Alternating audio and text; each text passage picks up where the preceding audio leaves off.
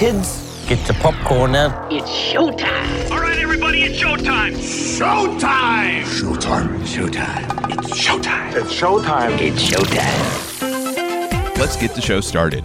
Expectations were low for last weekend, but the overall gross was still disappointing. 3,000 Years of Longing cast a weak spell and didn't even make it into the top 5 for its opening weekend with 2.8 million. Dragon Ball Super Superhero brought in 4.7 million, Top Gun Maverick 4.7 million, Beast 4.9 million, Bullet Train 5.6 million, and The Invitation came in first place with 6.8 million in one of the year's weakest weekends. This weekend doesn't look to be shaping up much better with only one notable release Honk for Jesus Save Your Soul rated R. Luckily, we have some good streaming options. New to streaming, Andor premieres on Disney Plus. The Andor series will explore a new perspective for the Star Wars galaxy, focusing on Cassian Andor's journey to discover the difference he can make. The series brings forward the tale of the burgeoning rebellion against the Empire and how people and planets become involved. It's an era filled with danger, deception, and intrigue, where Cassian will embark on a path that is destined to turn him into a rebel hero.